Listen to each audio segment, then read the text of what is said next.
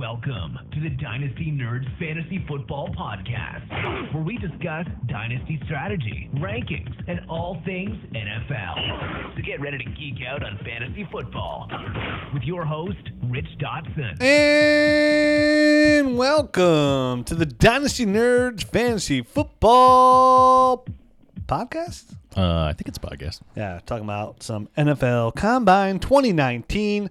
Just wrapped it up like a nice present there. A little Ooh. present to us to watch the Combine. Uh, always got to remember, though, don't get overly excited about the Combine because the biggest thing there for the Combine is just to get the exact measurements of people uh, and check their medicals. Yeah, and do absolutely. the talking. A lot of that stuff, you know, the tape.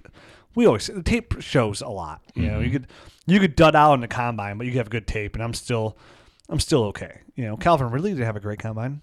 No, he didn't. No, no. He's okay, right? he is. So far, so good. So far, so good. Um, in, in in the forty time, I think it's the most. It's nice to see guys are fast, but it's definitely the most overrated thing at the combine. Combine where people get overly excited about. I mean, for example, like the the receivers in the NFL right now. Look at the top receivers. You know, Odell Beckham. Did he have a really fast forty? It wasn't too bad. It wasn't terrible. Uh, Four four something. I was gonna say know. it was a low four. DeAndre. Hopkins. Do you have amazing forty? He didn't. No. No, no, no, no, no. A lot of these guys did not have amazing forties. So No. he was in the. Uh, f- Was he four fives? four fives. Yeah. yeah. A lot of these guys run four five. You know, Larry mm-hmm. Fitz ran a four six six. I think He was not. He was not fast. Jerry Jerry Rice ran a four six six. I think too. Yep. As long as you're in the four sevens, you're okay. Oh, sorry, little Jordan. Little Jordan Humphrey little Jordan Humphrey. out of Texas. You just been eliminated. You've been erased off the board. Thanks for coming to the combine, but mm-hmm. uh, we'll see you in uh, free agency, shall we? yes, sir. Um, before we talk about the combine, though, and get in some guys that we thought, you know, just get more discuss the measurables, who we liked, some guys who did help themselves, some guys who possibly did hurt themselves. Let's talk about a little bit of the news and notes going around the NFL. Uh, It's, it's usually a juicy time of year. The combine stirs up a lot of stuff. oh, it's gonna get real juicy here. yeah. Starting next week when free agency starts, which is uh, legal tampering fee is starts Monday, so we should know where everybody's going by Monday. Yeah, basically Monday, th- the the eleventh is when it starts, and then the thirteenth is when free agency actually opens. You know, we're looking to see where Antonio Brown goes. We're looking to see where Tevin Coleman goes. We're looking to see where Mark Ingram goes. We're obviously looking to see where Le'Veon Bell goes. Those are like the big name guys when it comes to dynasty rosters. And, do you, do you remember offhand exactly when Antonio Brown's um, roster bonus comes due? I it's it's it's very- March 17th, but I also read that in his contract that's really overblown because it's paid out weekly throughout the season. So I don't think the contract. What I read Oh, okay. uh, in his contract details that the March 17th, like I even hear people talking on the radio about it, but what I read is that's completely overblown and those are installments part of his contract from week 1 to 17. So that has nothing to you know, I don't think gotcha. that means anything. Right. Like even Unless, like unless it becomes you know like no matter what like if the if the Steelers have to pay it no matter what if if he, if he's on the roster the seventeenth. yeah, but then I that- mean, if he wants to rework his contract, it's all gonna it's all gonna be a moot point. Well, we'll see. Whoever signs Antonio Brown, good luck with that. He's still a stud though, but I mean, I want Pain in the butt. if I was an NFL team, I'd want nothing to do with Antonio Brown personally. Right. Um, and it sounds big- like there aren't a lot interested, right? I mean, No, there's there is there, they got, they got the Jets sniffing around, right? Jets are interested. The Raiders are really interested. Is where I predict he goes with three first round picks. You know, that's where you go. You give them their last first round pick. You get Antonio Brown. Uh, so I heard the Raiders are really interested. Uh, the Redskins are interested. So we'll see. Right. It seems like every time that they they tried to drum up interest from teams like the Broncos, they come out and immediately deny it and stuff like that. It seemed it was an odd week of Antonio Brown little news and nuggets floating around out there. But you can get him on Cameo for five hundred bucks to wish you a happy birthday. Oh wow! Thanks for that. What a waste of five hundred Does bucks. he get the cheesy uh, blonde mustache? I finally saw that. He looked terrible. he does look terrible. You can send me. You can send me five bucks. I'll wish you happy birthday. Yeah. No cameo. No Just, cameo. uh, just I'll actually make a phone call. I probably I won't. But so hey Rich, I'll give you five bucks. Call my dad, wish him happy birthday. He's a big fan of the podcast. Hey Gary. it's Rich with Dynasty Nerds. Just calling to wish you happy birthday. hey, you just gave a random Gary a, a, a five dollar um, happy birthday for free, Rich. How'd you get this number? I'm calling the police. Oh shit, Gary, sorry. um Big news: Jason Witten comes out of retirement, out of the booth because you know we all know he was terrible. because he was terrible in the booth. Uh, yeah, And if you have a tight end premium league, maybe you're going to get you a little excited. He's going to play a little bit of limited snaps, but let's face it, two years ago, Jason Witten wasn't that great. Now he's coming back. You think he's gonna be really that great? No, he's glue factory. I, I think he's going to help the team. I don't think he's going to be a big fantasy asset. I think he's going to help in the run game. I think he's going to catch a couple first downs a game and possibly a touchdown. But he's going to be getting you know three targets a game, four targets a game, something like that. Where he'll probably catch all of them. He'll probably hoover them all in, but it'll be thirty yards. And if he doesn't get that touchdown, he'll be very low end. Okay, Duke Johnson potentially on a trade block. A lot of teams interested in, well, not a lot of teams, but the Eagles reportedly interested in him. The Cowboys reportedly interested in. That's something to follow in a couple days. Probably won't know more of that until they get a good he- like hold on what Kareem Hunt his suspension is going to be. Bigger news: Josh Rosen, but you know, reported like a couple hours ago by Charley Casserly. He heard that he was officially on the block.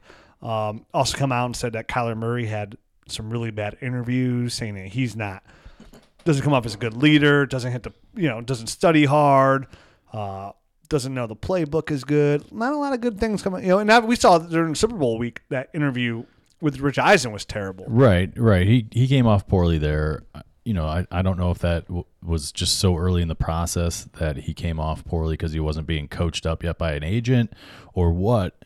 But because this, I mean, this could be that he's really bad at those things, or it could be a team sitting there at four or five, or or just a, a QB needy team trying to lower his stock a little bit so maybe they can get him as well. Man, if I was a Cardinals fan, I would not be excited right now. You, hire Cliff Kingsbury, who just got fired by his alma mater at college, and you bring him in, and you trade up in the first round of the draft Josh Rosen. And granted, Josh Rosen didn't look great last year, but again, you know he was a rookie quarterback behind a terrible offensive line. Of course, he didn't look that great. You he know, didn't. Nobody he- does. Right. He didn't have much of a chance um, to succeed at all. So you just move on from him, and then you draft Ky- you know Kyler Murray, who is barely five foot ten. You know, I don't I don't care that he came in at two hundred and seven pounds at the combine because that's why he didn't do any of the drills because he ate so much Chipotle that he didn't want to run and do anything because he's probably had a little full belly there. I agree. That was probably a little bit of phony weight. I did hear, you know, air quotes that he that it was good weight supposedly when when you know when the weigh-ins happened. It was it was good weight. It wasn't just a bunch of fat. But That's what I tell myself when I get in the scale. I'm like, that's good weight right there. it's quality. Some Mike and Ike's and pizza right that's there. why that's why I said it in air quotes. But I I always get suspicious when people put on weight and then don't work out because it's it's it just lends itself to that. Baloney. yeah, exactly. Yeah, I'm not excited about that. I'm not excited about that as like you know like the new Game of Thrones trailer that dropped today. You know that that I- got me excited. I didn't see that. oh, you should watch it. I'm going to for sure watch Wasn't that. overly like awesome or anything, but just to see what's gonna you know some stuff going down. I'm going to start watching Game of Thrones to catch myself back up like in the next week or so. Dude, starts in a month. I know. You're gonna watch six seasons. No, no, no, no. I'm, I'm gonna have to, I'm gonna rewatch next, last season just to recatch Oh, myself dude, up to where we're at. I started right in mid January because my wife's never seen it. I was like, listen, I'm rewatching this show. All right, with or without you. Mm-hmm. Uh, because I wanted the whole plan was always right before it started. I want to watch everything straight through. right. A couple things here.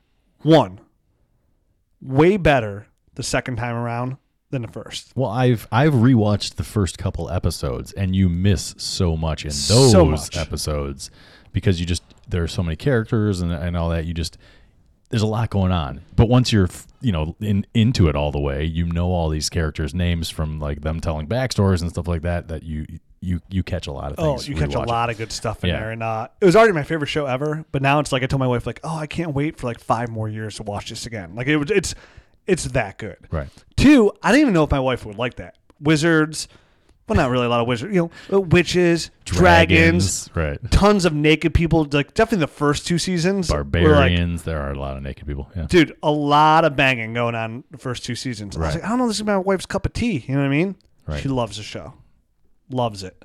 So yeah, I'm pretty stoked for April.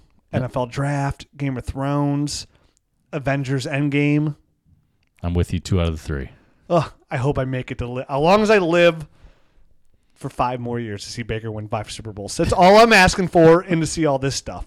Um, more news and notes comes out. Uh, here's some big news. Right. Todd Gurley, some arthritis in that knee, and Will Blackmon came out with a video saying, "Listen, when you have arthritis in your like knees and all that, like it hurts every day. Yeah, it's just a management type of thing. You have to manage that all the time. Jigs up, Todd. Yeah, so this that's it at least lends some insight into what the heck was going on during the Super Bowl and the end of the playoffs there. You know, it sucks if you were an owner because you were you were hoping for the best, and then you kind of. I mean, this isn't the worst case scenario. It's not like his knee fell off and he's never gonna be able to play again. But I, it, it does lend itself to a little bit of uncertainty. Yeah, it does. It, but it does. Here's here's where it hurts him. Like again, and this does not say like I put it on Twitter like I'm selling Todd Gurley at peak value. I'm like, how's this peak value now? I'm like, well, the peak ain't going any higher. You know what I mean? It's like this is peak value for now. Right. Um, my concerns are obviously long term. You know, the chance of Todd Gurley playing after the age of 30, pretty pretty slim. Uh, I'm concerned about late season usage now. Again, just like how we have this year. If you're not there for me in the playoffs, right? What's the point? What's the point? I mean, I it, it- that's great that you got me the number one seed, you got me the first round bye, but if you're not there weeks 15 and 16, then I'm sorry, I don't even want you on my roster if you can't be there. Like, say Odell Beckham misses, you know, weeks 15 16 again this year. It's like, dude, you haven't been here in the last three years. You can go. I don't care if you're the best receiver in the NFL. The best ability is availability. And that's what I want on my roster. So, where Todd Gurley may not be at peak value, I'm looking to move Gurley, but I think the best time to trade Gurley is going to be like week two, week three of the actual NFL season next year when he's still looking awesome, dominating the field, and his value will get a, a huge peak. Definitely when some, like a running back goes down.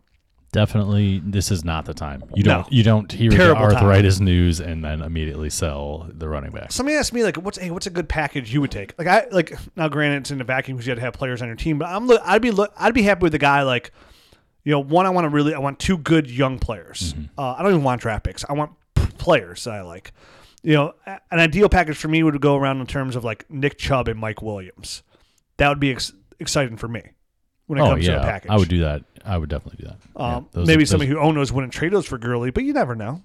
you never know, man. Something Uh, along those lines is what I'd be looking for. Mm-hmm. Um, but I would 100% be trading out from Gurley. One, he's a running back, right? Hashtag two to three year window. Has Gurley been in the league for three years? um, yeah, Yeah, I'm okay with out any running back, literally any running back. You know, some some of the top tier elites, like a guy like Saquon Barkley, who's got who's so young.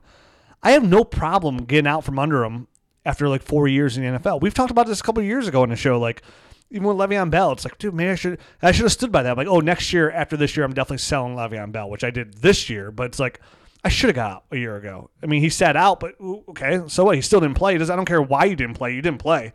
But I, I'd never have any like I'm never held back by trading a running back. No matter who the name is, I don't care because you can always draft a new running back and you can plug and play him. And maybe he doesn't give you those elite numbers that Todd Gurley will, but I guarantee like if you get a good quality running back, it's not going to be that much of a disparage right. when you offset the other player you can get. And I'm again, I'm trying to get like a good young receiver for Todd Gurley. Um, those are the lines I'm looking back. So yes, I am trying to sell Todd Gurley. I'm with you there, man. Uh, unfortunately, just timing wise, now is not a good time. You got to wait. So Um, others minor news notes: Dwayne Allen gets cut. Not a shocker. not He's a shocker. turd. He's a blocker. Already um, taking visits there in Baltimore. How many tight ends do those team people need? they liked, dude. He's a basically a blocking specialist. He's been mostly a blocking specialist his entire career, and they want to run the hell out of the ball. So they're gonna they're gonna use a they're gonna probably bring on Dwayne Allen for a cheap price, and he's just gonna sit there. They're not signing Dwayne Allen. You never know, man. I mean, it's I do know. I got Oh, crystal all right. balls. Well, either way, he'd be a nice addition for their running game. Uh, Alex Collins gets cut from Baltimore. He's got charged with felony drug charges. Deuces Collins. Yeah, that didn't take long. Yeah, That for- escalated quickly for Yeah. him. He got into like a car accident. and Was like later. there's hashtag two to three year window, and there's hashtag two to three minute window. yeah, yeah. Welcome to that window, Alex. Have fun with Bishop Sankey in the backseat of the ever going car of turds. Yep. Um, yes, sir. And that's really about it, right? Uh, I just did want, I wanted to mention that there was some talks floating around that Miami and the Redskins were talking Ryan Tannehill um, trade scenarios, which I mean, I don't think really surprises anyone. Yeah, but don't trade for a quarterback. Washington, just sign a free agent or, you know, just don't go that route.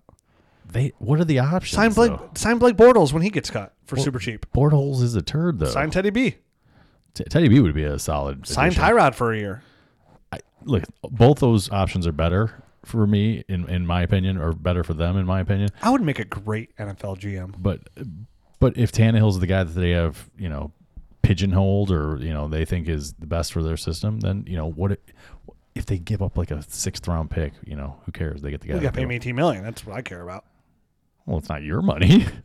I know, but I'm just pretending again that I'm this great NFL GM. Yeah, I know? got you. Right. No. I was looking for you to back me up on that a little bit. Like, oh, you would be a great NFL GM Oh, on you- the offensive uh, side of the ball. No, you definitely would be a great GM. I've drafted so many good players. Yeah. Um, so let's get into some combine news notes, shall- shall we? Wait, there was a combine?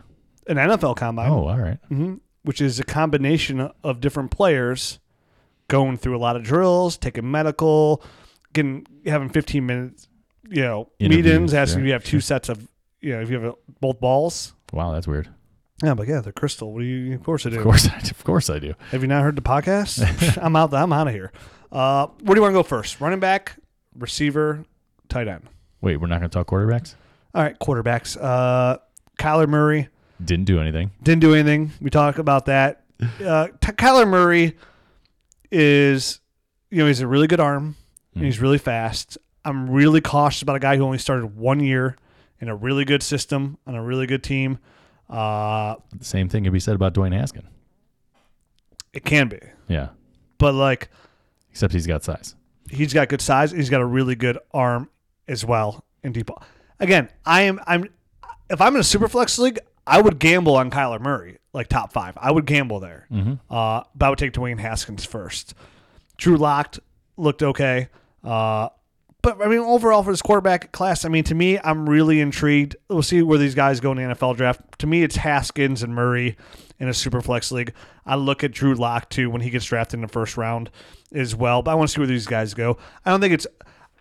I'm not overly ready to talk about the quarterbacks. Like I, mean, love any of these you guys. can't really. Um, the combine doesn't show much for quarterbacks. I mean, they sit there and throw the ball, but They're planted. it's it's you know it's not game type situations. They're they haven't had time with these wide receivers, so a lot of the passes that you know either float long or just seem off target, just it they're just not used to the players that they're throwing the ball did to. look good throwing the ball though. he did. He's my QB one. He, I think he is at, at this point in you know in the um, in the game career for myself as well. But you know, Kyler Murray has. I, I have a lot of tape to dig in on that So s- say Dwayne Haskins goes to the Giants. Is he your one one in a super flex? I think he. I think so. Yeah. I agree. Yeah. Kyler Murray goes to the Cardinals. Is he your one one in a super flex? Uh, not mine. not I'd, ta- I'd still take Dwayne Haskins Yeah. above him. i- i- If yeah, if both those people went to those situations, I think I would probably. And I don't even, dude, I don't even care about his speed and his run ability because I don't want Kyler Murray Oh, running because if he gets hit, Yeah, he's small. he's gonna he's gonna become deceased. Yeah, he's small. Is that a good thing? No, that's not a good thing. That's not a good thing. I mean, are you gonna have make a trip to Mile Die Stadium? I, I, I hopefully I never make it to Mile Die Stadium. I think not. So let's just move on to another position here Absolutely. that I'm not overly excited about, and that's Okay. the running back position. Right. So, you know, I think the biggest thing that really kind of set this class up for failure in the eyes of everybody in the community over a year ago was like, wow, this running back class is going to be kind of doo doo. And everybody wants the running backs. Everybody loves the running backs. And next year's class, the 2020 class, is not only going to be deep at quarterback, but it's also going to be really deep at running back, like mm-hmm. really deep at quality running back. This class, really shallow. And this combine really solidified that fact that there's nobody that's really jumping off the page here to make you a handsome fellow running back, right? So to me, this class is receivers and tight ends and Josh Jacobs. Within some intriguingness going to Rodney Anderson, who Right. I'm really intrigued about, Right. who had really good tape before we got hurt. I think this running back class, even when we go into our rookie breakdowns, Matt, is going to be really more defined by NFL draft than anything. The receivers, I like certain receivers. You know, any if one of these receivers gets drafted by Baltimore, they're going to drop in my rankings. You know, like say like, like As, as they should. yeah, Yeah. I love you know N'Keal Harry. He's my number one receiver in this draft. Mm-hmm. If he goes to Baltimore, well, hello Hakeem Butler, hello AJ Brown. Now for the running backs, let's see where they land. But one guy who I would still have, I could argue as my one one, and probably will still be my one one, is Josh Jacobs from Alabama. Love him. Didn't participate at the combine, so we won't really dwell on him. I like Rodney Anderson, but let's see him at his pro day if he can work out, and let's see where he gets drafted. Uh, remind me of, of what Josh Josh Jacobs why why he wasn't running. He had to have something. Did he to have like something cleaned up, very minor? 'Cause now I can't remember, but Yes, like first was it a, pops gro- in my head. a groin or something like that? I don't even know that it was a cleanup. I think he just I think he just pulled a Tweaked groin. his groin. Yeah, I think so. Yeah, be careful with that. Yeah. Um, so let's talk about a couple guys. Well, first, let's mention two guys that really, they well, not that one really hurt himself and one kind of hurt himself a little bit. Elijah Holyfield, he just knocked himself out like his dad. You know, it, well, his dad did knock himself out, but you get the pun. Yes, Yeah. sure. Uh, five foot 10, 217, ran a 478. Run he ran a 478 which is is really No bueno. it's not good and and unfortunately he didn't participate in the 3 cone or the 20 yard shuttle to know like hey maybe he's one of these guys that isn't fast in a straight line but he he's quick. You know, and he, and he can and he can move and get in and out of breaks. I would have liked to have seen those. Um, unfortunately, you know, we're gonna have to wait for a pro day or something like that to, to actually see that. But again, I can't stress enough that that those numbers to me are more important. But the four seven eight is damning almost. You we know should what I mean? we should have said that too. We go back like our favorite. So here's the th- I agree, I agree. You know, we've been saying this for years, but in case this is your first year, listen. When we go to the combine, there's a couple things that we really pay attention to. The three, the two most important to us are the number one would be the three cone, right. which shows your agility. Short shuttle shows your agility, and for the receivers as well. One of my favorite, I think, shows a lot is the gauntlet. Right. Personally, Well, I mean, I think you can you can get a good feel as as to whether a guy catches the ball cleanly with his hands or if he's a body catcher or like a you know a double clutcher type of guy where he, where he's just not sure with his hands. That's that's really what I get on the gauntlet. I know you pull a little bit out of out of whether you know they're staying on that line. It does. I, I love it 'cause- because to me, the confidence of you know when you're when you when you come off that line, you start working back to the ball. You know, I want to see you run a straight line perfectly. I want to see you turn. That way, when you turn, the ball's on top of you right there, and you like you said, you catch the ball with your hands. If you can get through that gauntlet really fast, really straight and smooth. That shows me a lot, and that goes all the way back to like even my Vincent Jackson, you know, days Right. because No. he's the first one that really like when I really started getting the combine really well. That first person I saw, I'm like, that guy's gonna be really good. Uh, and he was like, you know, North Dakota State. I'm like, that guy's gonna be really good, and to be in a second rounder. But I like the gauntlet a lot. It shows me a lot. You know, said, definitely catching with the hands is very important. Right, and the, the one thing that you that no one ever really knows is who's throwing in the ball. You know what I mean? And you never get a chance to see that. A lot of the times, they're they're guys that are just camp, uh, not even camp arms. They're just like they're guys that aren't even there participating in Yeah. the um, combine. They're just other college quarterbacks trying to get at least some throws in. And if you ask why the three cone and agility is so important, it's because you know you can be as fast as you want.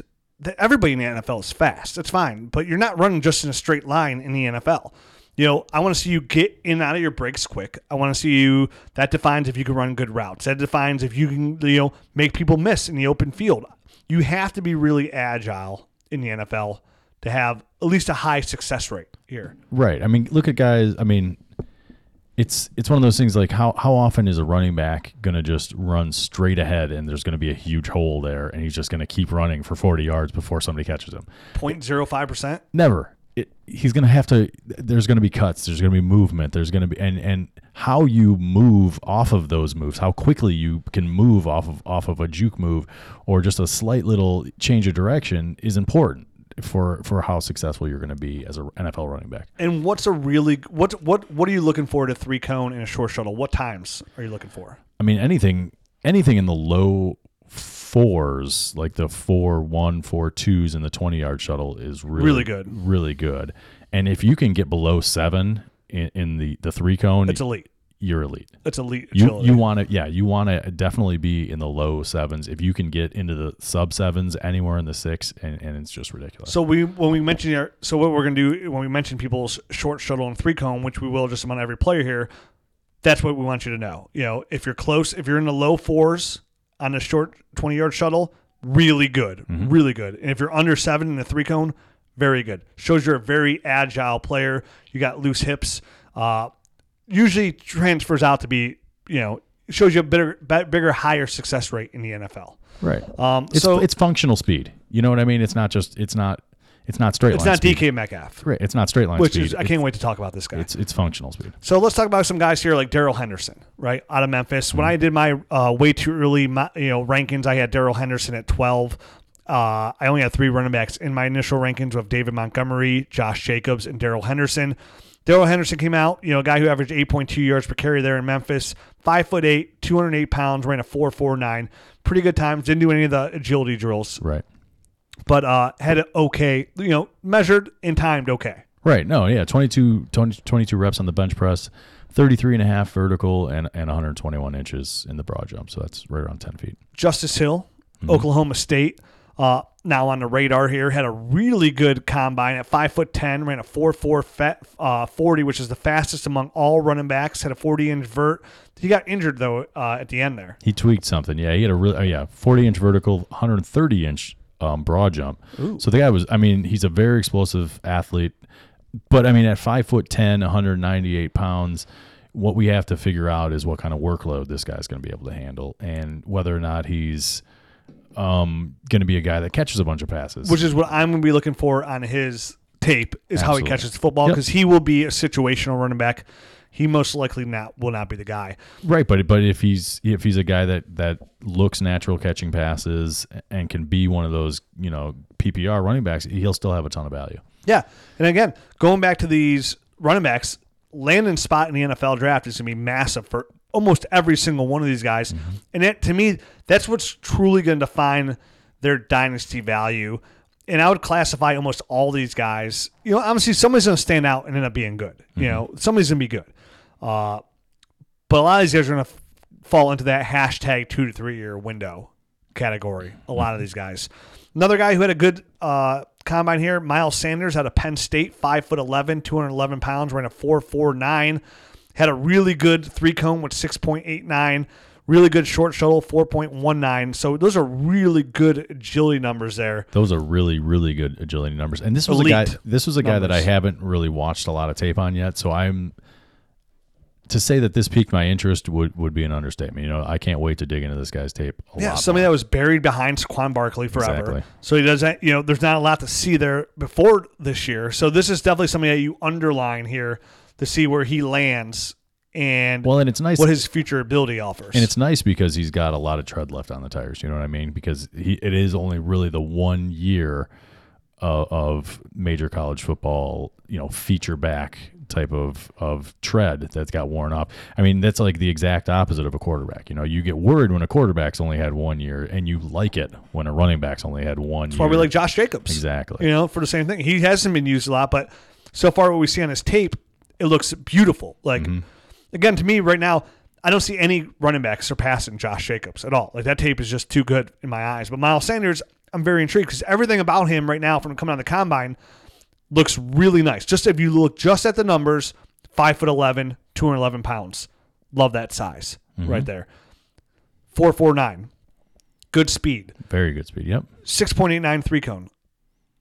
The guy- Unbelievable. the guy can move. Yeah. Yeah, you know, same thing with the short shuttle. So Miles Sanders, nice bump here uh, for me when it comes to dynasty rankings, and somebody I want to pay attention to more when I get to the tape. So that's what also the combine helps me when I go into watching tape. Guys, I could circle to pay a little bit more attention to, to really make sure I have a really I don't miss something because there's limited tape or everything in the combine says, hey, this is somebody. The numbers from the combine say this guy should be pretty decent. What does he put on tape? Yeah, and and the problem is when you're watching college football, um, any sort of any college football game, it's hard to put into context uh, the athletes they're that they're playing against because sometimes you know there's there's such a discrepancy in levels between all the college programs that you know you see a guy he looks fast, but maybe they're just not playing a very good team and he's not he's not really that fast. Like the quarterbacks of Hawaii used to throw 8,000 yards every year. Exactly. So so the timed speeds and everyone on a on a level playing field here at the combine, it just it gives me a little it gives me perspective on on the tape that I'm watching. Yeah, and it's why you got to put a little bit more, uh, pay attention to a guy like David Montgomery, who looked really good at Iowa State, you know, with Hakeem Butler, because they have a really good coach who runs an NFL system, who's really thought well upon about in the NFL circle. So David Montgomery playing at Iowa State, you know, what's his competitiveness uh, against? And again, his combine comes out at you know 5'10", 222, which are that's that's really good size as Right. well. Right. ran a four six three, which is kind of eh. But like you mentioned earlier, like you you weren't looking for David Montgomery to be a burner. He doesn't look like a burner on tape. So I, I wasn't expecting him to be in like the four fours. I would have been surprised if he was. Um, you know, you would have liked to him see like to have seen him in the four fives somewhere, but but you know, four six three is not going to kill a running back No, either. no. So that you know, We're talking Jarvis. I mean, it's Jarvis Landry speed. Exactly. So it's not end of the world there. and that's the thing. I, I really would I would have liked to have seen the three cone and the twenty yard on this guy I- to, to see his playing I'm surprised he didn't run that because he looked like that. I thought that was one of his strong suits for his size, like his agility for his size and his catching ability. I thought those were good strong suits, but he didn't run at the combine. Right, and it's hard. I mean, it's hard to tell if a guy's nursing maybe a little injury and he, and he can't change direction as well. So maybe that's why they're not doing the agility drills because I mean, you could, anyone can run in a straight line, and even if you got a little bit of a bum ankle or something like that or a tweaked knee, you could still run in a straight line for forty yards. But you can't do the other stuff. You know what I mean? So who knows? Um, Mike Weber, Ohio State, 5'10, 211, ran a 4.47, didn't do any agility.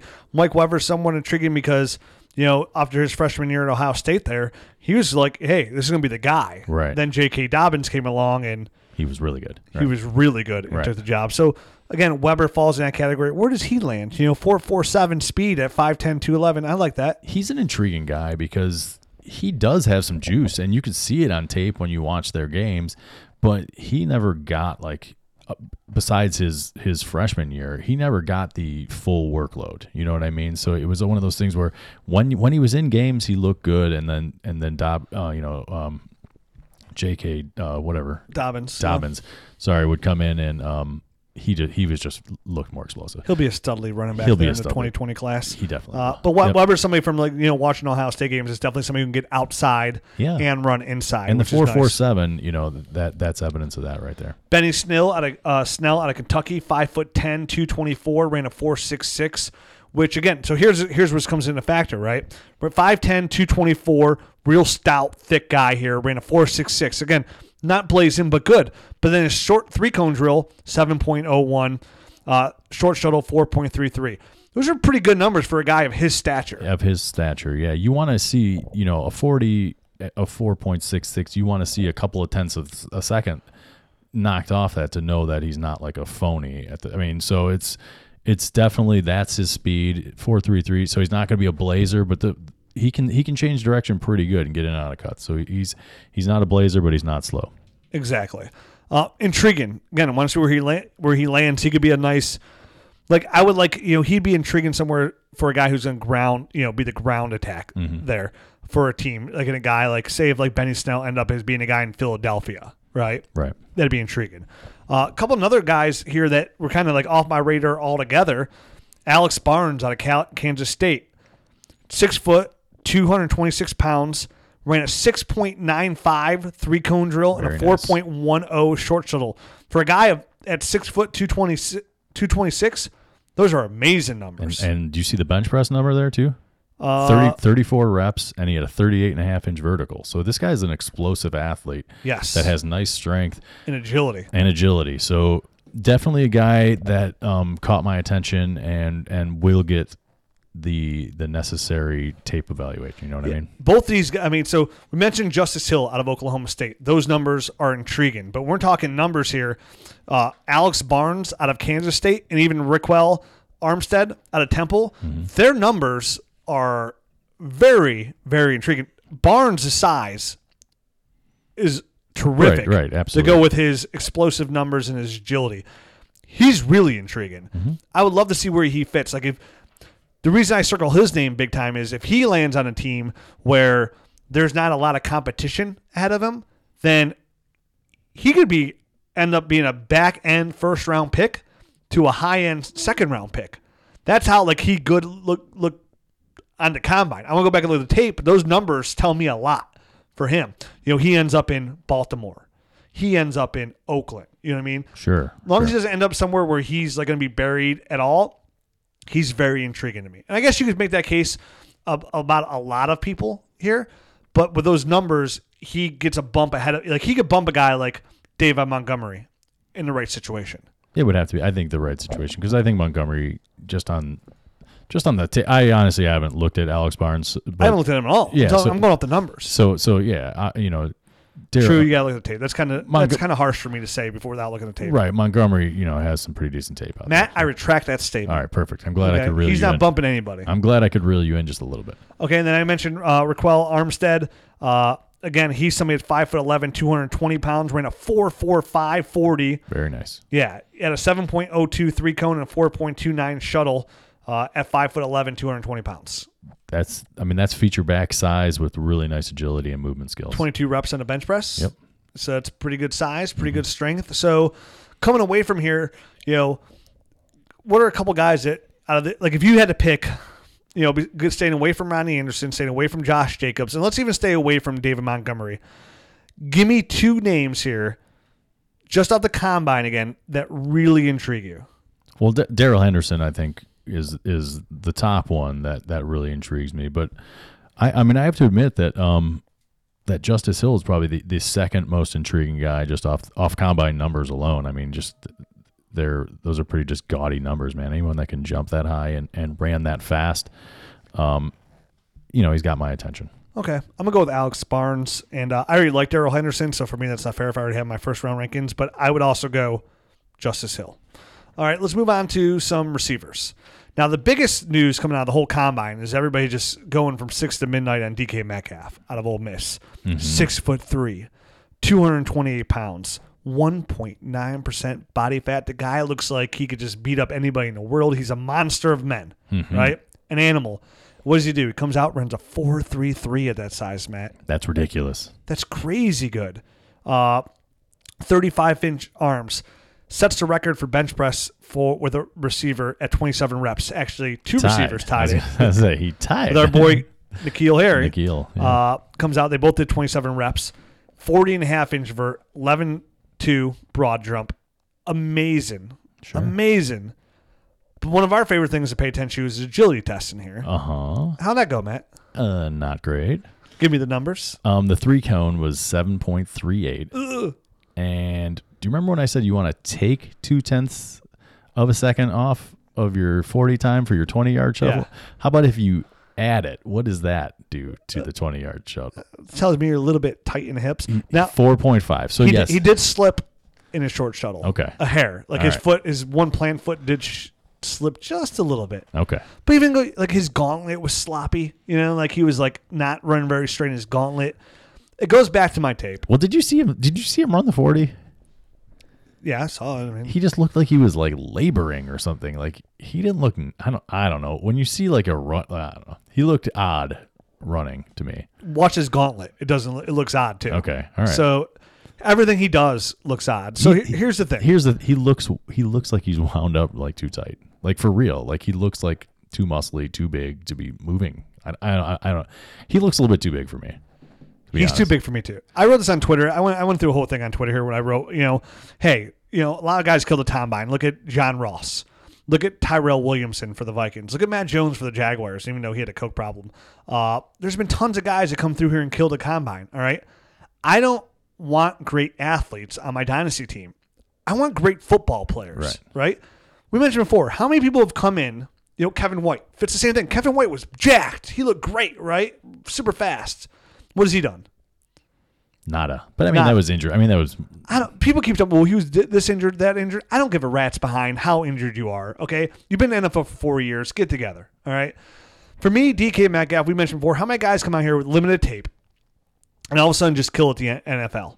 Almost nobody. Right. not many. I don't want to. I don't care if you could run four three three and you're a monster and six foot three, two hundred twenty eight pounds. I don't. I don't care.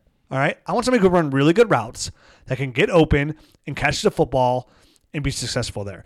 If you can run really fast and run straight and jump over guys and catch footballs, okay, that's good. But most NFL throws aren't even past 20 yards in the first place. For most of them, a majority, almost all. Well, that's the thing. I mean, is DJ Mac- Metcalf just a go long, huge target that can get downfield and burn past people? Yeah, that's, That's exactly what, he he seems like to me. That's what he is. That's what he is. That's I'm what he seems like when you. Wa- I I haven't watched all of his games, but it seems like that's all of his plays. Like most of his plays, big plays, are just hey, I'm gonna I'm gonna go deep. You chuck me the ball. You can watch all of DK Metcalf's tape in 20 minutes. Yeah. all of it. And he's only had like 60 something receptions, you know, big touchdowns. But again, a guy like him, first of all, he's not even the number one receiver on his team. That goes to A.J. Brown, right? I'd rather have A.J. Brown than DK Metcalf, personally. I think I think I would also. When honest. you when you take a like when you're when you draft a guy like DK Metcalf on your dynasty team, you're taking a huge risk. And where you're going to take him, okay, your team is not that good. All right, let's face the facts. Are you in position to gamble that much on your future on a guy like DK Metcalf? I'm not. Like I'm not. I don't think I feel that comfortable taking a guy like DK, DK Metcalf until one seven maybe. But not even then. Like I would convince myself not to take. Like I would rather just take Noah Fant, T.J. Hockenson, A.J. Brown, Hakeem Butler, N'Keal Harry. Uh, honestly, I would rather probably just take Parris Campbell. But he's a risk too, so maybe not. Okay, maybe not that crazy. But DK Metcalf is a huge risk. And every year, so Matt, every year there's a guy that everybody loves that we tell you not to take. Yep. Let me ask you a question. Right. Is DK Metcalf the guy everybody loves that you shouldn't take? Yes. I Kind of agree. I think so. And th- know what's funny about the guy that we usually like the guy that we always say you should never take? We usually both come to an agreement. Like there's always guys like I like that you don't like or you like that I don't like. Mm-hmm. There's always that one guy we both agree upon that, That you probably shouldn't take. everyone's just a little too high on. Which we don't like he's gonna go higher than we pick anyway, so it's not end of the world. But like I just hope I don't get in that position where like I have to take him. You know what I mean? Like um what's it Dorial Green Beckham, right? When he follows you at 112, it's like I gotta take him. I had to take him that year. You know, I gotta take him. That was so unfortunate because I took him. And DK Metcalf falls in that category. Now, is there a chance that DK Metcalf is going to be good? Of oh course. yeah. Oh, of course. He's a freak. Could he be really good? Yeah. Of course. Yeah. I would say the odds of DK Metcalf being really good to me are about 30%. I'll give him 40. I think because the athleticism, the freak size, if that guy can actually become flexible and get in and out of breaks and learn how to be a wide receiver other than just go along and chuck me the ball, Hey, Devin Funchess.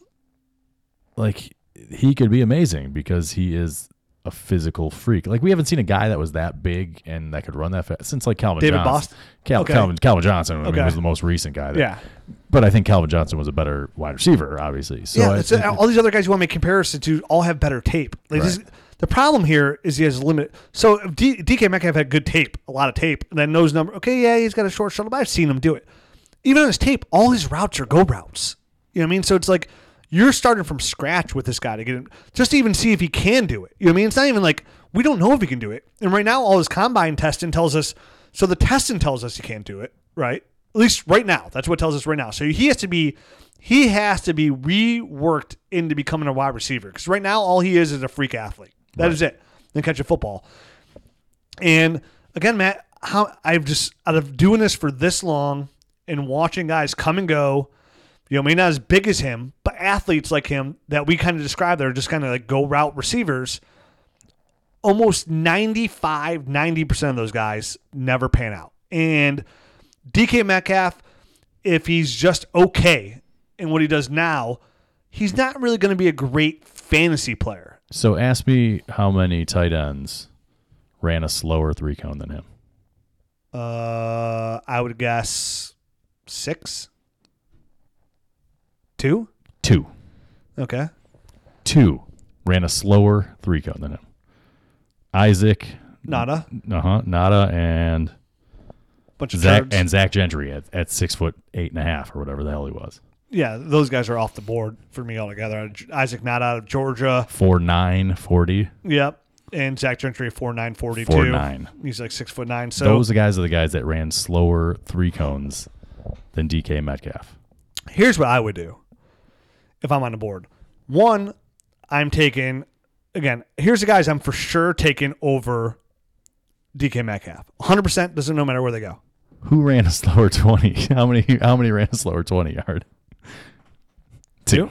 Two. Yeah, he's not agile. Zach Gentry and another, you know, Let's- Keenan, Keenan Brown. let's break it down just to facts here. Mm-hmm. And let's make it real simple for everybody. DK Metcalf, really big, athletic, crazy freak, super fast, tall, big. Not agile, not a good route runner, uh, really stiff kind of in the hips, right? Definitely. That's a, that's a simple Yep. fact of it. Yep. Okay.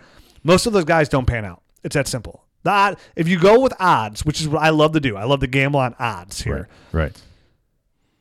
Odds are it's not going to work out for your dynasty team. Just the odds are. Um, you can bet double zero at the roulette wheel. It's going to hit. Sometimes you hit twice in a row. That's true. Doesn't make us wrong here about just passing up on him. It's about just taking the better odds, right? So if you drafted a guy like, say, you, I would take Hakeem Butler over DK Metcalf 10 out of 10 times. If DK Metcalf misses, right, or, or Hakeem Butler misses and DK Metcalf hits, then that doesn't mean I was terribly wrong. It's like if you were playing poker and you went all in on aces, right? And somebody beat you with 10 jacks suited, Right. right? You still made the right play. It's just it didn't work out for you at the end, you know, on this on this one hand. But most of the times you're going to win that hand. So for me, DK Metcalf, I'm not putting my chips on it. I would rather. So say I sit at one. Say I sit at one three. Say goes Josh Jacobs, N'Keal Harry, Hakeem Butler, and I'm looking, you know, or say I've at one four, you know, and then goes AJ Brown, uh, and then here it's DK Metcalf on the board, and it's like, okay, he went number 11 overall in the draft, somewhere around there, you know, t- real high. Right. People that aren't really into it are going to go off the NFL draft. They really want DK Metcalf on their team. I'm getting out of that pick. Like I'm not under no circumstance. I'm it, pretty much under no circumstance I'm going to take a Metcalf here. I'm going to sell on that juice of Metcalf, and I'm going to move either out of that pick altogether for a player, or I'm going to move back in the draft to like if I'm at one four and somebody's like, oh, okay, dude, DK Metcalf's on the board here, stud, athletic freak, guy ran a four three, he's bigger than the Incredible Hulk. Who wants him? If I can move back to one seven and pick up that person second, or more more so, if I can move back to one seven and pick up their 20, 20 second, Yeah, 2020. I'm all over that, man. All over that. So DK DK Metcalf for me this year, early in the process, is the guy that I am completely out for on. Just out. It's early, um, but I also I'm getting there. I'm not I'm not hopping on this this hype train. I don't like his movement skills. I'm gonna I'm gonna dig into all of his tape and see if there's anything there that that lends me to believe that hey, this guy's gonna get better at running routes. But to me, right now, my early version of what I have in my head for DJ Metcalf is a go long, throw it up. I'm big, I'm strong. I'm just gonna make 40, 50 yard catches look easy. Which, Yeah.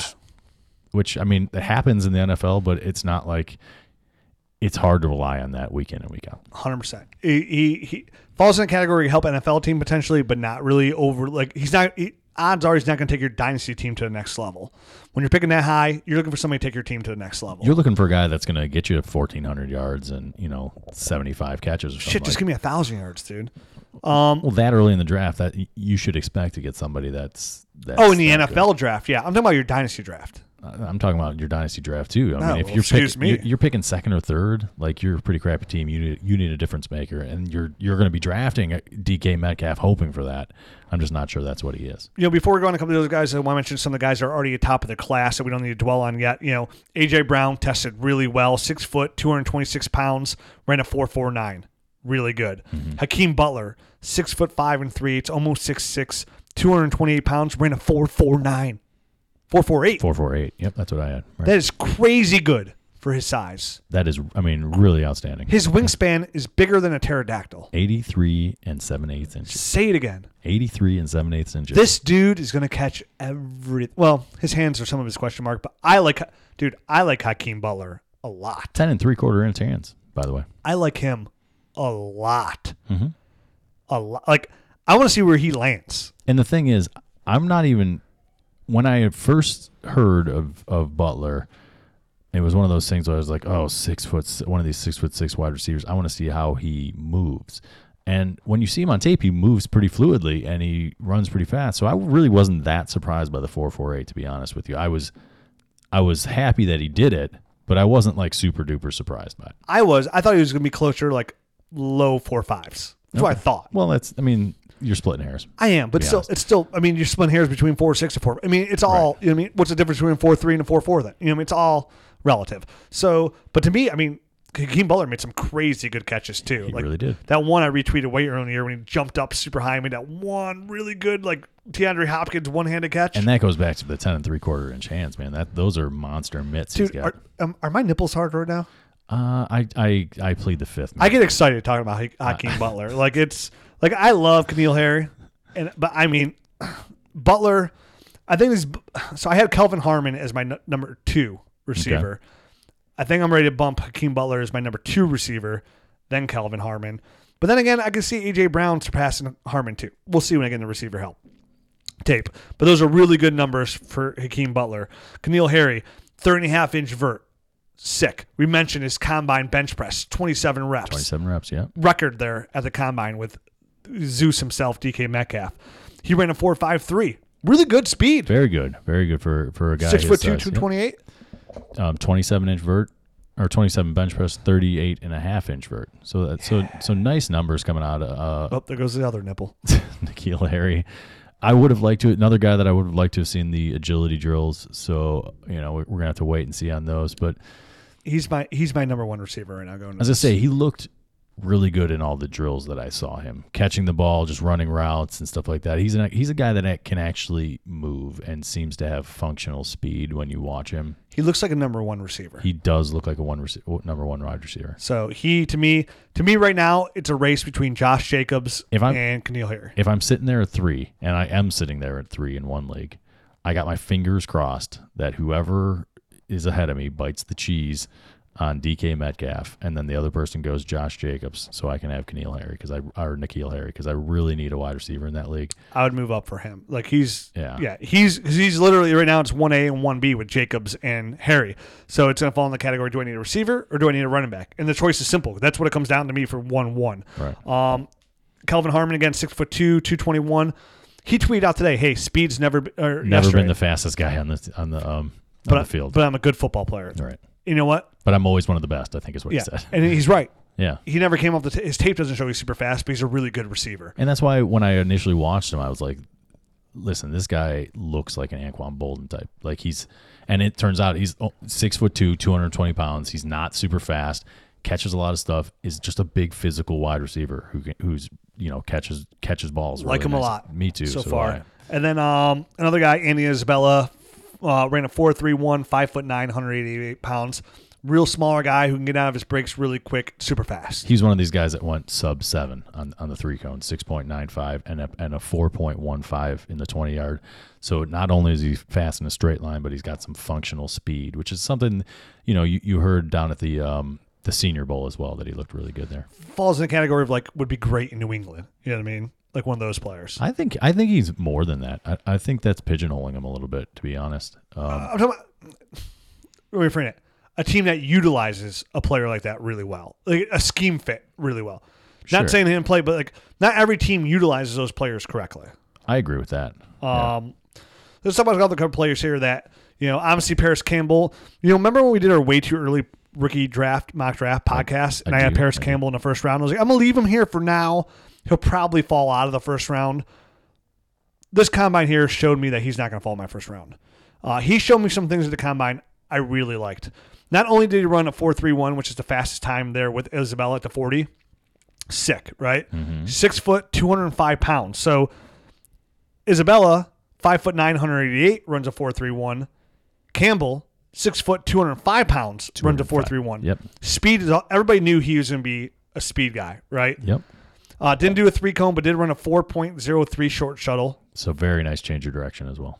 Amazing. Yep. And then his gauntlet looked good. It did look good. I saw that one. And on the field with the quarterbacks, he was tracking the ball really, really well. Y- y- yeah, and you're watching you're watching it with your eyes, and then you you hear guys like Steve Smith even make comments about how he's just he's getting out of the out breaks. He looks much more natural than he would have thought, um, and, and he was catching everything. He looked he looked more like a wide receiver than I remember like Curtis Samuel last year, where it was kind of like where the hell is this guy going to be? Tweener, yeah. He's like more of a tweener. Curtis Samuel, uh, um, Purse Campbell. Curtis Samuel was to me a running back playing wide receiver. Parris Campbell is a wide receiver. Yeah, and and I know you like I said. Do you take D Metcalf, D, D, DK Metcalf over Campbell on the ceiling? Yeah, but I feel like the much safer picker is Campbell. That's why it's like ah, I'll just take Campbell. Campbell to me can fall literally right into the lines of is is college teammate Michael Thomas. Where everybody same thing, kind of slept on Michael Thomas, and when during the rookie draft, Thomas was going one seven, one eight, right around there. Oh yeah, he was going. He was going back end of the first round. And this is where Campbell's going to go. Anywhere from one eight to probably in your second round. To me, this is a guy that's going to make a championship caliber dynasty team even better. He is somebody that's going to be a really solid NFL receiver. Like his floor to me is really low, Mm-hmm. right? And his ceiling could be through the roof.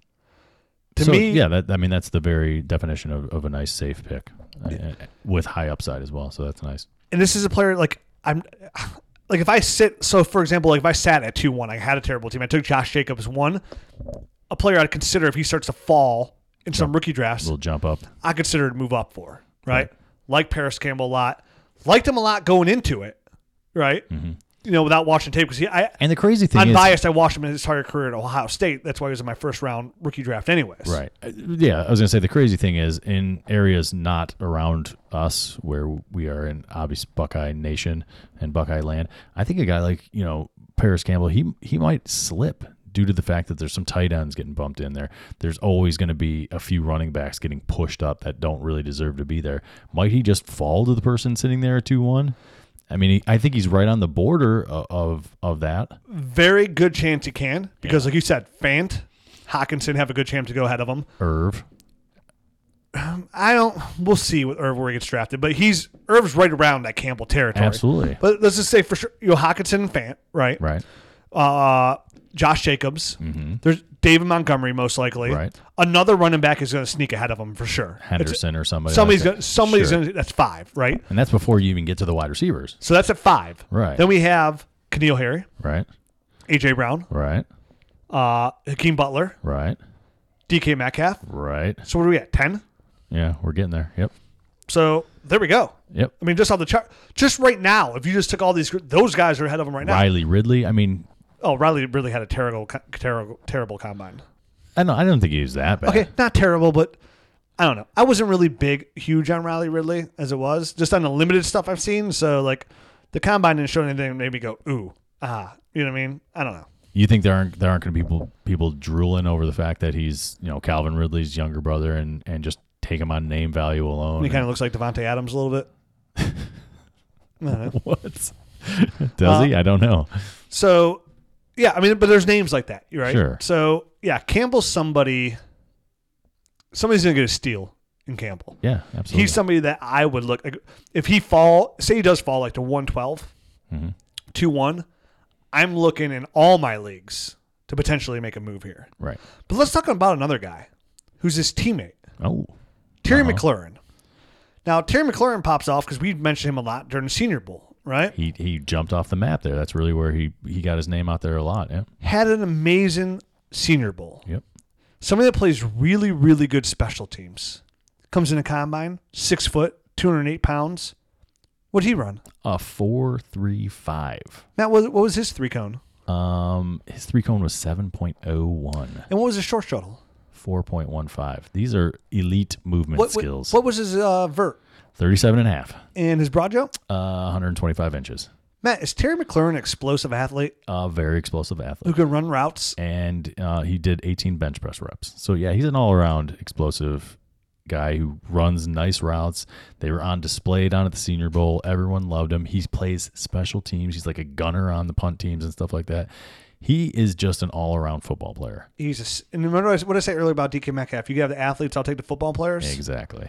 That's Terry McLaurin. Terry McLaurin to me falls more into the Michael Thomas mold for just being an underutilized Ohio State wide receiver because I mean I think I think Ohio State's offense tried to at least showcase Parris Campbell a little bit. And then KJ Hill had a really good year. Right. Whereas in Terry McLaurin is just this really good athlete and and for all intents and purposes, a really good wide receiver. Just how many ball? I mean, how there's just so many balls. There's only one ball. There's you know there's so many players that have skill on that team that it's hard, and some guys get kind of shunted over to the side a little bit, and it just gets spread out over all these good players. Somebody's going to get Terry McLaurin in the middle, most likely the middle. If we have anything to say about it, it's going to be the very least the little. If I have anything to say about the middle of the second round Right. of your rookie draft, with the potential to go a little bit later, somebody's going to get a goddamn good football player, Yep. right? Really good footballer. I mean, Like remember like Diggs fell, you know, really good athlete, real explosive numbers, but more of like off field things. And he kind of fell like late second, third round of rookie drafts. Oh yeah. Yeah. Terry McLaurin's to fall He's going to be a mid round, second round pick in this rookie draft. Third round, you know, late second, not going to make it to the third for sure. He goes back to, again, you mentioned like a guy like Mike Tom. To me, this is somebody, when we look back four years from now, like, dude, I can't believe I got Terry McLaurin in the second round. Where, again, a real safe football player. Mm-hmm. Something that's going to be, you know, the potential to be a good wide receiver two on your team, but maybe his floor is like he one of those guys that's like a really solid wide receiver three for a while For a long on time. your dynasty right. team. I could definitely see that. And a guy that if you get somebody down your, you know, so you start week in, week out in the second round of your dynasty draft, circle Terry McLaurin's name. Yep. If you got a mid range to second round, you know, mid to late second round pick and he's there, this is a guy that you should absolutely take. 100%. He's on it. He's done nothing since he, you know, left Ohio State and declared, but increases stock dramatically. I totally agree with that. Yep. Um, let's talk about a couple more receivers here before we get to tight ends and we can get out of here. It's a little longer of a podcast. Two guys here that really helped their day. At the three guys because one guy you want to talk about too, Hunter Renfrow. Um, again, Hunter Renfrow, super small hands, always got open at Clemson, always caught everything with small hands. What do you do to combine?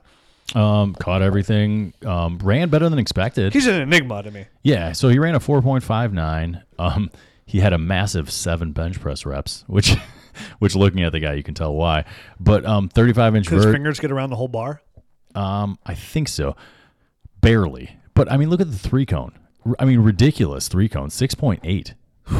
I mean, that's that's getting in and out of your breaks, man. And then and then 4.19 in in the 20 yards. So this is a guy that's definitely quicker than fast.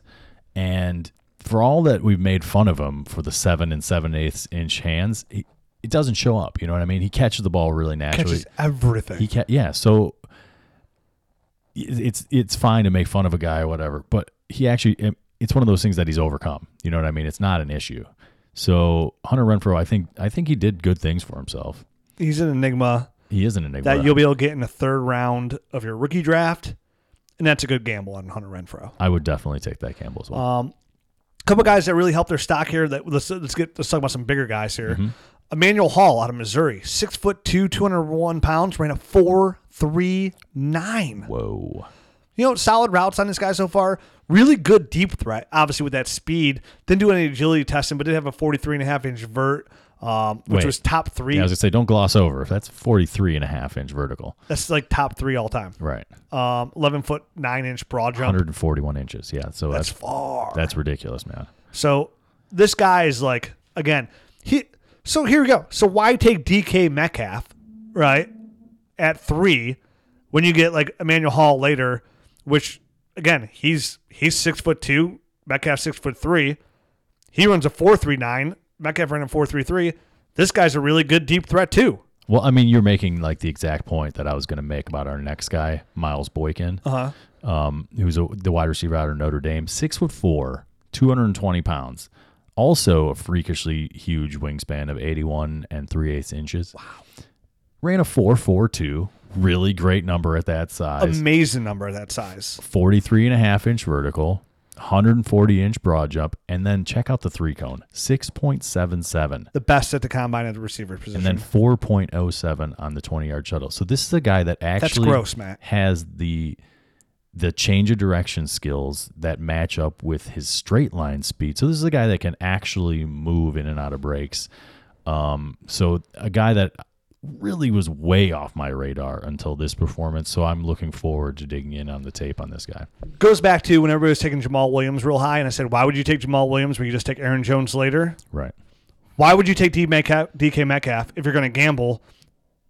And you take Miles Boykin in the second round and gamble. Right. If you're going to gamble, why? I would rather have the guy that doesn't have the extra eight pounds of pure muscle, but can actually move. You know what I mean? Six point seven seven three cone, Matt. Yeah. The best amongst all receivers at six foot four, two hundred and twenty pounds. And he's a guy that looked like a wide receiver running around. Do you know what I mean? Matt, he's six foot four and two hundred and twenty pounds. Ran a six point seven seven three cone and a four four two forty. And you, you saw him in drills, and he looked natural. He looked. DK Metcalf just looks tight and rocked up, like he can barely like move anything, man. Like the guy just looks. Everyone else sees that and drools for whatever reason. I see that and go, that guy's not a freaking wide receiver. He looks like a bodybuilder trying to catch passes. Yes. So here's it's it's again. Some people go like, oh well, how do you guys how do you guys like hit so much on your podcast? When people are like, oh, how do you guys like do the tape? I'm like, dude, I don't know. I don't know. Other people don't. Sometimes it's just clear as day. Why gamble on DK Metcalf when you could take somebody a lot safer, like a guy like N'Keal Harry or Hakeem Butler and AJ Brown, and then just gamble on Miles Boykin later. Right. And then if that, if that gamble does pay off, now instead of having one guy, you know, You got two. you have two. Right. Instead of taking a guy like DK Metcalf and Miles Boykin, and yeah, maybe they both pan out, and then you're really loaded at two amazing athletes. But like, if I pick that high, I like to be a little bit safer with my picks. You know what I mean? And if I'm a gamble, I love to gamble on the second round where somebody slips a little bit, and a guy like Miles Boykin. I'm with you, man. I don't know. So let's move on to some tight ends. Call us crazy. Yeah, let's do it. You crazy? um, oh yeah, Boykin's out of Notre Dame. If Right. anybody's No, I. I mentioned that. Yep. But those numbers are sick. Um, let's talk about some tight ends. We can be a little bit quick here. So obviously our top two tight ends we mentioned before: Noah Fant, T.J. Hockenson. Fant destroyed the combine. He was he was number one in the forty, number one in the broad jump, number one in the three cone, number one in the vert. He was even number one in the sixty yard short, uh, sixty yard sixty yard shuttle. Six foot four, 249 pounds, ran a 4.50 40, uh, 6.81 three cone, great. That's 4.2 awesome. Yep. shuttle, great. Yeah, especially at that Um, size. That's ridiculous. Yeah, six foot two, four, 249, running a 4.50. Gross me out. I tweet out, like, you're going to take two Iowa tight ends in the first round of your rookie draft. Yeah. Well, you should. Some dude tweeted at me, he's like, who takes rookies in the first round of their rookie draft? I don't know. Good dynasty players? Tight ends, you mean? Tight ends, yeah. Yeah. Good dynasty players take Right. good tight ends. Uh, I don't know, sir. You're talking about a position that's lacking with elite talent that gives you a complete edge over your opponents. Hell yeah, I'm taking Noah Fant or TJ Hockenson. I don't care if I got George Kittle on my team already. I'm taking it. That is terrific trade value. Right now, if you have George Kittle, if you have Zach Ertz or Travis Kelce, You can get the sky, the moon, and their firstborn baby. Yeah, and sometimes you have to package those guys with somebody to kind of offset a team like that. But like, you know, you can give George Kittle and like, you know, Mark Ingram and get something really good in return. Oh, You yeah. know, mm-hmm. that's why you go back. You take the best players available. You know, if it's really close and you you're loaded at tight end, then you yeah you could take a guy like Parris Campbell over him if you're mm-hmm. desperate at receiver. It's not the end of the world, but to me, let's see where they land. I tweeted out earlier. T.J. Hockenson, his teammate, six foot five, 251 pounds, four seven forty, 7.02 three cone. Very Pretty nice. pretty good. And he- 4.18 short shuttle, which is even quicker than uh Fant's, which shows like his short area speed is And that and that's what it is. Terrific. And he's and he's the guy that had the better all around numbers as well as far as statistics. yes. So I mean, you know, obviously Fant's coming into the combine, he's blowing it away. He's a better athlete, you know. Um, but TJ Hockenson has got he's better blocking and he's got the better all around um, Route run tree. route running tree and the, just the stats. I mean, he's got the stats, and and that's the thing where in the past it was it was um, Evan Engram who, who I was you know up on a soapbox about. Hey, this guy's got the he's got the actual stats. Where this one's kind of weird because Fant is the better athlete, you know, almost just like an Evan Engram. He's almost an Evan Engram clone type of guy, where they're a little bit smaller, they're they're more athletic. They're a big. They're a receiver playing the tight end position. Exactly. Um, but for whatever reason, TJ Hockenson got more of the passes, more of the stats. So it's a, it's a bit of an enigma this year. Fant will probably get drafted higher than Hockenson. I would think. most likely. And- and- um, I will say this too. Somebody somebody direct messaged me, uh, and he wrote, "For take this what for what it is." But he's like, "Hey man, I'm a really big fan of your, fan of your podcast, but just to let- give you a heads up from somebody that goes to Iowa and somebody knows the inner circle of Noah Fant. Like I would stay away from him. Just saying it's not good. Okay. Take that for whatever it's worth. But just inside, I won't even call it. It's just somebody who follows the podcast, who's a fan, who goes to Iowa, and it, that's what they said. And he Right. knows his inner circle. I'm not going to really pay too much attention to that, but um, I did also say like, dude, if T.J. Hockenson got drafted like by New England in the first round, I'm taking him one four. I have no problem with it. I mean that that's obviously the ideal situation. Noah Fant goes to Green Bay. You like that? Noah Fant goes to New Orleans. I, I, would, I would really love that. Yeah. Right, Uh, Yeah. those those are teams that really get the juices flowing, right? Right. Well, I don't know. And Green Bay seems like so iffy. When when was the last time a tight end like really succeeded there? Uh, Um, exactly. Bubba Franks. Right. It was Bubba, Bubba Franks. How long ago was that? a long time ago. 1996. Yeah, I had him. Uh-huh. I had him on my fantasy team. It was amazing. I loved Bubba Um, Franks. but these guys are both to me like Irv Smith Jr. out of Alabama, a little bit smaller for a tight end. So, yeah, came in six foot, uh, a little over six foot two. He's he's borderline. He's he's going to be a second round rookie pick. I think he is going to be a second round. No matter uh, how we frame it, there's no way three tight ends are going in the first round. Even during the Evan Engram, David Njoku, that great draft class, those guys were slipping to the late second, you know, early second round. Right. And and this is a guy um well well built. I mean, you know what I mean? Like I know he's a little bit shorter, but he has a really thick lower body and and looked really good. And and Good athlete, man. very good athlete for that. I mean, um 4.63 in the 40-yard dash. I mean, three cone and the, the 20 yard left a little bit to be desired, but these are like tight ends. So 7.32 and, and 4.33 aren't terrible numbers either. So um, it's one of those things. Uh, liked what I saw. Looked natural catching the passes, um, which is obviously i- huge when you're when you're watching these guys um, at the combine. So one of these guys I look forward to digging into. I heard I heard commentary, you know, during the combine. You know, guys just I mean, it's obviously like eight hours of talking, so um, guys are gonna mess up. But he they can like compared Irv Smith to OJ Howard in body type, and I was like, I, you couldn't find a bigger discrepancy in body types than Irv Smith and OJ Howard. So if anyone did catch that, um, they're wrong about that. Speaking of OJ Howard, he's somebody off topic that I think I would try to overpay for before the season starts. I got I got help I him. got him in a trade um, that involved Travis Kelce, uh, where I was unloading, you know, basically re- retooling. You And, told me I like that trade a lot. yeah, But I feel like he's somebody that's going to take a really big step forward next year. Like I- really big. I, that was like the big selling point in that trade. Obviously, the guy that was you know trading away OJ Howard and getting Travis Kelce is in a win now type of situation. But I think, I mean, obviously, in, in two or three years down the line, I'm I'm definitely going to feel really good about that that whole situation. Travis Kelce just had ankle surgery just to clean up too, but not a big deal. Um, but it's age as well. Um, one more name, just real quick here, uh, that might not be on your radar at tight end. That should be possibly on your radar now after the combine. Foster Moreau out of LSU, six foot four, 253 pounds, ran a four six six forty, 7.16 three cone, Very really nice. really nice. Yep. 4.11 short shuttle, really really nice. 36 and a half inch uh, vert, 121 inch broad jump. Also had a really good Senior Bowl. Nice explosive athlete for his size. Something to circle to monitor where he goes uh, in the future. Uh, Josh Oliver, I wanted to mention as well. San Jose State had a nice little combine as well. So Okay. take a look at those numbers. Um, we don't need to bore you with all of them. We'll break them down as the rookie time gets here a little bit closer.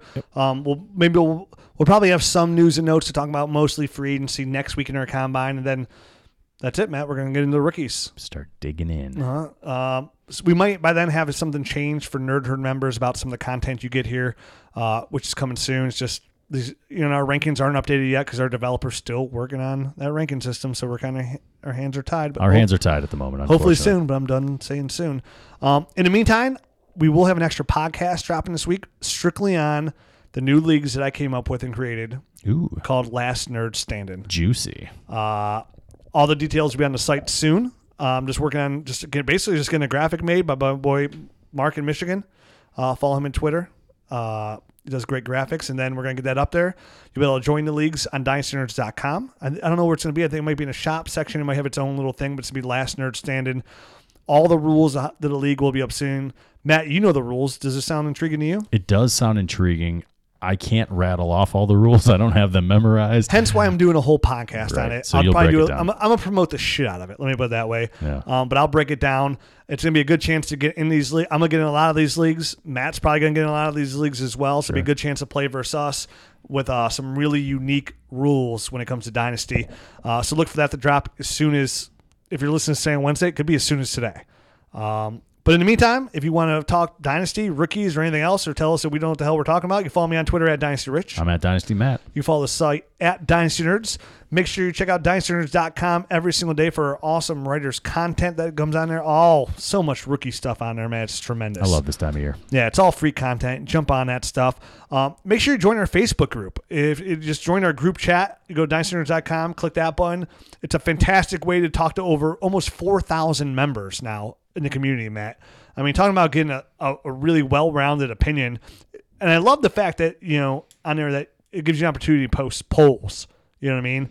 Where you get tons of responses and comments on it. It's a really good community to be a part of. If you hate Facebook, I get it. But, you know, it's one good thing to use Facebook for. It's our group chat. And of course, if you like this podcast or any of the podcasts we do, you know, leave us a rating review on iTunes. We Rich, appreciate that. Rich loves them. I do. We're at 741, babe. Ooh, Yeah, only 59 more to go to the big 800. I was oohing because you called me babe. Yeah, you do. That's what I do. Um, so a lot of big things on the horizon here at DynastyNerds.com. We have a lot of things in the bag here. Can't wait, Matt, for the last Nerd Standing launch. But uh, in the meantime, we'll be back next week with free agency. Maybe we'll know where uh, Antonio Brown's playing next and Ant- Le'Veon Bell. Ooh, Intriguing. very intriguing. And Tevin Coleman. nice. Also intriguing. Bye bye. Thanks for listening to the Dynasty Nerds Fantasy Football Podcast. Make sure to check us out at dynastynerds.com for up to date Dynasty insight and follow us on Twitter at Dynasty Nerds.